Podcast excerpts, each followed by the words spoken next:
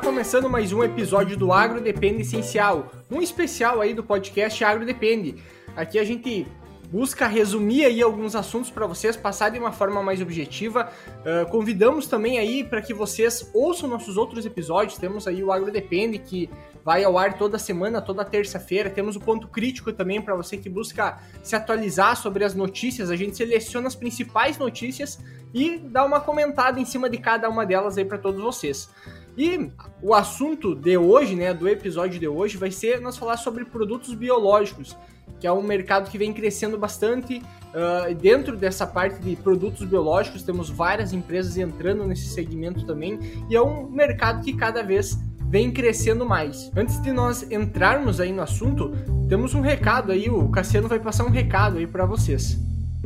Em um país como o Brasil, que se destaca na produção agrícola, a Volkswagen Caminhões e Ônibus oferece a melhor maneira de você garantir um caminhão novinho. Através do programa Mais Alimentos, você terá condições especiais em modelos da família Constellation e Delivery. Motores mais eficientes, cabines mais confortáveis, viagens mais seguras e funções cada vez mais modernas são algumas das inovações que você encontra aqui. Visite uma de nossas concessionárias e aproveite os descontos exclusivos para levar um Volkswagen 0km. Volkswagen Caminhões entrega mais valor para o seu negócio. Bom, quando a gente fala de produtos biológicos, a gente tem também uma classificação lá que é os bioinsumos, digamos assim, né? Onde dentro desse segmento nós vamos ter os inoculantes, os promotores de crescimento, biofertilizantes, produtos de nutrição vegetal e animal, defensivos biológicos e produtos fitoterápicos, entre outros, tá? O que também são considerados bioinsumos. Então, bioinsumos, né, pode ser produtos veterinários, vacina, medicamento, anti, antisséptico, entre outros aí produtos destinados para o uso veterinário. Temos produtos para alimentação animal, que entra desde ração e outros produtos alimentícios, até mesmo dentro de uma classificação de produtos uh, que são produzidos de forma orgânica, né, e produtos pós-colheitas, que são produtos, processos ou tecnologias de conservação e acondicionamento, uh, incluindo revestimentos comestíveis, uh, para alimentos de origem animal e vegetal. Então, quando a gente fala de bioinsumos, a gente não está só falando de produtos biológicos, que é o que vem em mente, né? Quando a gente fala de bioinsumos, a primeira coisa que vem na cabeça de todo mundo é aquele produto que está sendo utilizado na lavoura, que ele é lá de um microorganismo, de um fungo, uh, ou seja, eu estou sempre buscando uma referência daquilo que já está no agronegócio, né, que já vem sendo utilizado. Sendo que o termo bioinsumos ele engloba aí várias, várias áreas diferentes. E não é uma novidade, a gente imagina que, pelo fato que é o mercado que vem crescendo agora, isso não é uma coisa que se conhece de agora, é uma coisa que já vem se utilizando há, há muitos e muitos anos, né? Porque parte de parte de observar a natureza né, e utilizar a natureza, digamos assim, para o propósito de ajudar no manejo, ajudar no controle do que nós temos ali na lavoura que está reduzindo a produtividade. Uh, tem relatos de inimigos naturais há mil anos antes de Cristo, quando formigas eram utilizadas para eliminar insetos em plantações de laranja na China. No Brasil, em 1921, houve uma importação do inseto, do inseto para controle de cochonilha do pessegueiro também. E uma das mais conhecidas, né, que a gente pode pode elencar aí é a utilização de, de produtos, no caso, né, para controle de lagarta anticárcia uh, durante a década de 1980 e 1990. Então, algum tempo atrás, uh, até. Uh, e aí, por que, que foi descontinuado? Por que, que esse, esse mercado, digamos assim, não era mais, mais crescente, digamos assim, comparado com o que nós estamos vendo agora? Uh, porque nós já, já existia ferramentas biológicas, já existia produtos biológicos que estavam sendo utilizados, porém eles não tiveram uma ascensão, eles foram reduzindo o uso e perdendo espaço. Perdendo espaço, na verdade, não. O químico foi ganhando um espaço muito maior pelo fato que existia uma praticidade e tinha um bom controle. Aí que entra um dos pontos. Não é que o biológico, aquela época, os, os primeiros, digamos assim, não eram eficientes. Na verdade, eles tinham um como competitivo químico que era muito mais prático de ser utilizado e tinham um controle muitas vezes muito mais imediato. Então a gente vai fazendo uma, uma migração, né? Vai ser adotando cada vez mais ferramentas químicas, digamos assim, para fazer esse, uma, esse manejo. E hoje uma das coisas que se diferencia muito em produtos biológicos é um dos principais fatos, um dos principais motivadores, digamos assim, acredito que seja principalmente a questão de formulações, que agora com o passar do tempo, a gente tem cada vez formulações mais eficientes que permitem que a gente faça mais misturas diferentes lá na hora de preparar o tanque, na hora de preparar a cauda e em comparação a quem não tem muitas vezes uma tecnologia de formulação, como o próprio exemplo de On Farms, ou os produtos biológicos criados bem anteriormente, né? Uh, eram produtos que qualquer mistura que tu poderia estar tá fazendo, ele havia uma sensibilidade maior. Mesmo que quando a gente fala de sensibilidade Uh, pensando no microorganismo, existe uma sensibilidade também quando a gente leva em consideração produtos comerciais, que tem tecnologias ali para fazer com que aquele microorganismo sobreviva por mais tempo naquele ambiente. Então, isso é uma das principais transformações que a gente está tendo no agronegócio, ou seja, foi a, a, eficiência que ele sempre já teve, integrada basicamente com hoje tecnologias de formulação. Quando a gente fala então de, do, da parte do controle biológico, a gente pode separar em substâncias químicas naturais, que seria produtos, por exemplo, os semioquímicos. Até teve alguns episódios que a gente já comentou um pouco a respeito desse tipo de, desse tipo de tecnologia, ou seja, uma forma de, de, de pegar compostos uh, compostos que induzem respostas comportamentais nos organismos ativos, seja feromônios, seja aleloquímicos, tá? Então, seriam os produtos que a gente poderia estar sendo utilizado nesse manejo, que ele vem de uma origem biológica, digamos assim, e poderia estar sendo utilizado para realizar o controle. E temos também os bioquímicos, que são hormônios reguladores de crescimento e enzimas. Quando nós vamos para a classificação dos produtos biológicos de controle, nós temos substâncias químicas naturais, que seria semioquímicos e bioquímicos, e temos também os agentes biológicos de controle, que daí entraria microbiológicos e macrobiológicos. Dentro desses segmentos microbiológico tem vírus, bactéria, protozoários e fungos. Na parte do segmento macrobiológico, eu vou ter insetos, ácaros e nematóides, ou seja, é, o, é são a utilização dos inimigos naturais, né? Como o pessoal sempre comenta, os, os, os amigos naturais, digamos assim, que vão estar ajudando a controlar as pragas presentes ali na lavoura através de insetos mesmo, né? Ah, até tem uma curiosidade a respeito de herbicidas à base, por exemplo, de, eh, de produtos micro, de produtos uh, biológicos em si, né? Então, cada vez mais esse segmento, esse mercado vai crescendo mais sendo uma ferramenta, né? Uh, por exemplo, muitas pessoas falam a respeito, ah, biológico vai substituir o químico de alguma forma. Não, muito pelo contrário. Eu tenho a utilização de produtos biológicos e produtos químicos que vão estar sendo utilizados como ferramentas para o manejo. Uh, porque não é, não se trata de um e outro. Cada vez mais a gente vai encontrar no mercado uh, notícias dizendo empresa X lançou um inseticida, lançou um herbicida, um fungicida não vai, não, talvez perca o destaque se é produto biológico ou não, porque a tecnologia dos biológicos em si vai estar cada vez mais integrado no sistema de manejo que nós temos hoje.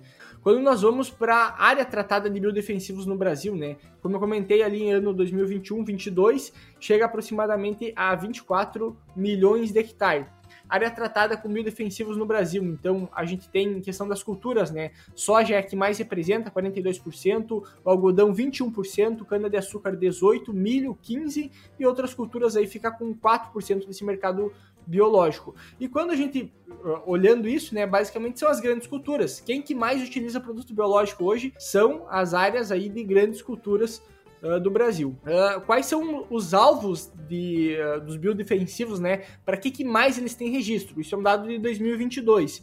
Para nematóide, nematóides havia 61 produtos, Uh, cigarrinha, do, cigarrinha do milho 58, lagarta 52, percevejo marrom 31, mofo branco 24 e broca do café 10. Então essa era mais ou menos a distribuição dos alvos de produtos biológicos registrados para cada um deles. Quando entramos na parte dos semioquímicos, né, a eficiência dele, basicamente são produtos biológicos desenvolvidos a partir de substâncias químicas provenientes de insetos e plantas. Uh, hoje a tecnologia da parte dos semioquímicos vem crescendo, porque obviamente precisa também de bastante pesquisa para se buscar essas substâncias e a eficiência que ela pode estar tá oferecendo né, para o manejo.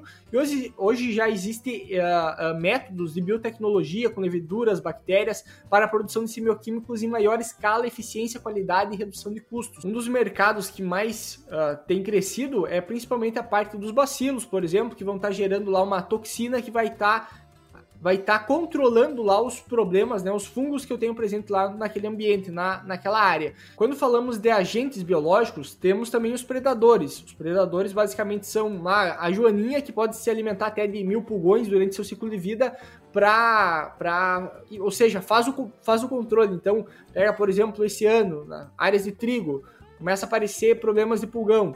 E aí se tu tem a presença daquele inimigo natural, aquele amigo natural, né, ali presente naquele ambiente, ela é um, é um fator que vai estar tá ajudando a reduzir a população daqueles pulgões que eu tenho presente na área. Então, mesmo que eu tenha a praga, muitas vezes eu tenho aquele ambiente equilibrado. Caso não tenha, eu poderia, por exemplo, estar tá comprando joaninhas para estar tá fazendo aplicação delas na minha lavoura para que aquele ambiente seja equilibrado através desse desse é, inimigo natural. Então, hoje já existem produtos dessa forma, até a, a Cetrem, por exemplo, aqui em 13 de maio, se não me engano, é uma das empresas que faz a multiplicação. Então, existe essa possibilidade aí dessa utilização desses produtos macrobiológicos também. Temos também os agentes biológicos, os parasitas, né, que necessitam de um hospedeiro no qual se desenvolver.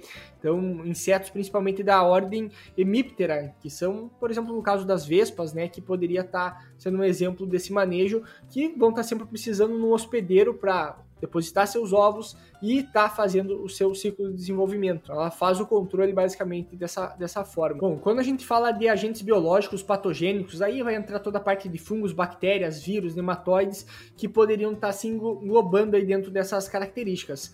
Os patogênicos, basicamente, uh, nós temos fungos que controlam outros fungos, ou seja, todo organismo vivo, basicamente, é suscetível a, a pelo menos algum organismo patogênico.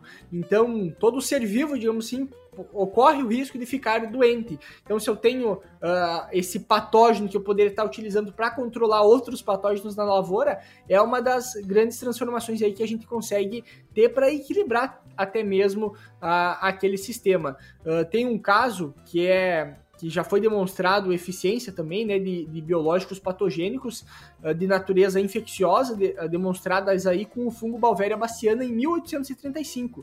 50 anos depois aí já teve também o descobrimento, né, a, a descoberta de como produzir em larga escala, principalmente a questão do metarrhizium, que já era utilizado também para contro controlar uma praga que ocorria aí na beterraba, que tinha até 80% de, de controle. Outro exemplo aí que temos também é o Bacillus turgensis, né, que uh, teve aí um crescimento bastante grande, inclusive lá naqueles anos de 2013, quando teve aquele surto de lagarta uh, armígera, e logo naquele momento também teve o aparecimento de dois uh, de dois tipos de produtos biológicos, né? Tanto os BT como também a questão dos produtos aí à base de baculovírus. Quando falamos de antagonistas e promotores de crescimento, antagonista basicamente é todo aquele microorganismo que vai competir, digamos assim, uh, que vai suprimir, digamos assim, o desenvolvimento de, de outro patógeno, por exemplo, de uma bactéria, de um fungo, ele vai estar suprimindo o desenvolvimento daquele, daquele microorganismo naquele ambiente.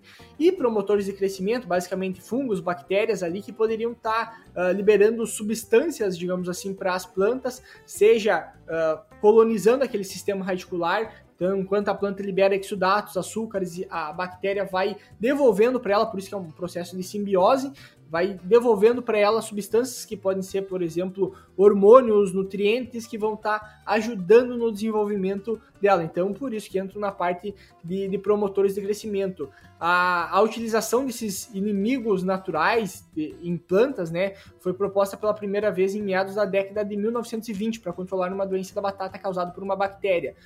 Naquela época, por exemplo, se entendeu que a adubação verde ajudava a desenvolver um determinado tipo de bactéria naquele ambiente que ajudava a controlar mais, por exemplo, a, a, a bactéria, ou seja, o outro microorganismo presente naquele ambiente, eu conseguia controlar ele através da adubação verde, porque a adubação verde, uh, digamos, favorecia o desenvolvimento de, um, de uma bactéria que era uh, benéfica, digamos assim, para aquele sistema. Então, muitas vezes quando a gente fala de de produtos biológicos de forma geral, a gente tem que entender que muitos deles, em alguns casos, já estariam se desenvolvendo naturalmente no sistema, desde que eu tivesse um sistema extremamente bem equilibrado, que não é a realidade que nós temos hoje em dia na maior parte dos casos. Em um ambiente mais equilibrado, sim, eu tenho muitas vezes de forma espontânea o desenvolvimento de alguns micro-organismos que vão estar tá mantendo aquele ambiente equilibrado de alguma forma também. Um dos exemplos, né, que a gente pode dizer que tem uma maior versatilidade em todo esse mercado é desde a parte de de, que ajuda desde a parte de crescimento de plantas, produção de metabólitos, disponibilização de compostos orgânicos e inorgânicos, fixação de nitrogênio, síntese de compostos voláteis que afetam a rota de sinalização da planta, favorecendo seu desenvolvimento, ou seja, ajuda na parte de indução da resistência também lá daquela planta, é o caso do tricoderma. Então, quando a gente fala, às vezes, de produto biológico, uma das coisas é, ah, mas esse produto serve para quê? Uh, uma coisa que acontece muito nesse mercado de biológico é muitas vezes o pessoal fala assim: ah, eu quero o microorganismo tal. Tá, mas tu quer o produto para quê? Porque cada cepa vai desempenhar um papel diferente e cada papel diferente desses vai ter uma cepa específica para desempenhar ele. Bom, com toda essa lista, digamos assim, de benefícios, aí entra aquela questão. Muitas vezes quando o produtor diz: ah, eu quero comprar um bacilo subtilis, por exemplo. Uh, a, a pergunta principal é para que, que ele quer, né? Porque dependendo qual é o objetivo daquela, daquele, daquele uso de microorganismo, porque eu tenho que saber qual é a cepa mais indicada para aquela situação. Ou seja, muitas vezes, mesmo quando a gente pega um microorganismo genérico, ele faz várias coisas. Quando a gente pega um microorganismo de cepa específica, ele vai desempenhar uma função específica de uma forma melhor. Então, mesmo que haja outros benefícios, que nem o Thales comentou uma vez com nós, né, em um dos episódios, Uh, se a empresa diz que tal benefício tem, obviamente tem aquele benefício. A questão é qual é a, a, proporção de controle que ele realmente vai ter naquele sistema, com aquele manejo, com aquela, com aquela dose. Quando a gente fala de tricoderma, ele tem algumas características. Por exemplo, ele é antagonista, né, que ele inibe aí o crescimento e a reprodução de outros organismos vivos, então ele vai suprimindo uh, os patógenos, por exemplo, que eu tenho presente naquele ambiente. Ele é parasita, ou seja, ele se alimenta aí dos nutrientes do próprio patógeno. Então, além de suprimir, ou seja, não deixar o, o, o outro microorganismo se desenvolver, ele vai competir no sentido de se alimentar né, da, dos nutrientes disponíveis ali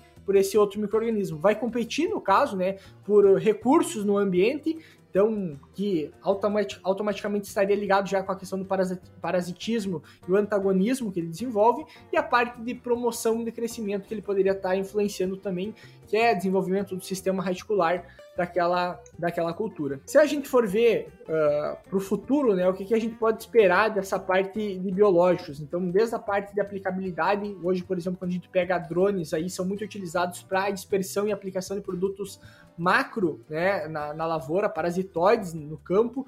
Então, talvez seja um mercado que venha a crescer bastante ainda, em função que vem se criando ferramentas e alternativas, desde cápsulas biodegradáveis ali para conseguir fazer o lançamento e distribuição desses produtos na lavoura, que obviamente vão influenciar aí num crescimento desse, desse mercado também. Temos também a parte de herbicidas biológicos, né? Uh, os, bioherbi os bioherbicidas, basicamente, que podem ser desenvolvidos a partir de substâncias produzidas por metabólitos secundários de vegetais e de micro-organismos fitopatogênicos. Em todo o mundo há registro de mais de 30 espécies de agentes biológicos que já foram introduzidos em programas de controle biológico clássico de plantas daninha. Então, existem vários relatos já aí uh, de utilização desse tipo de produto. O que falta talvez é uma questão de tecnologia, né, de uma, de uma, talvez até mesmo de uma eficiência maior para se conseguir uh, ter um mercado aí que vai aparecer possivelmente aí nos próximos anos, principalmente com a entrada de, de grandes empresas aí no mercado de biológico, talvez tenha uma aceleração até mesmo nos próximos anos, a gente vê uma evolução bastante grande e ter cada vez mais ferramentas aí disponível para fazer esse manejo.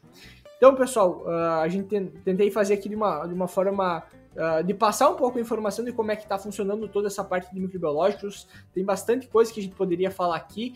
Então, vamos. Uh, caso você gostou desse episódio, né, pode uh, mandar uma mensagem lá para nós através do Instagram. Entre em contato conosco, né? Se você gostou de algum dos episódios aí que, de todos os episódios aí que nós temos, se você puder compartilhar, compartilhar lá no Instagram, marca nós lá também, que isso é uma forma também da gente estar tá divulgando, chegando aí em cada vez mais pessoas certo?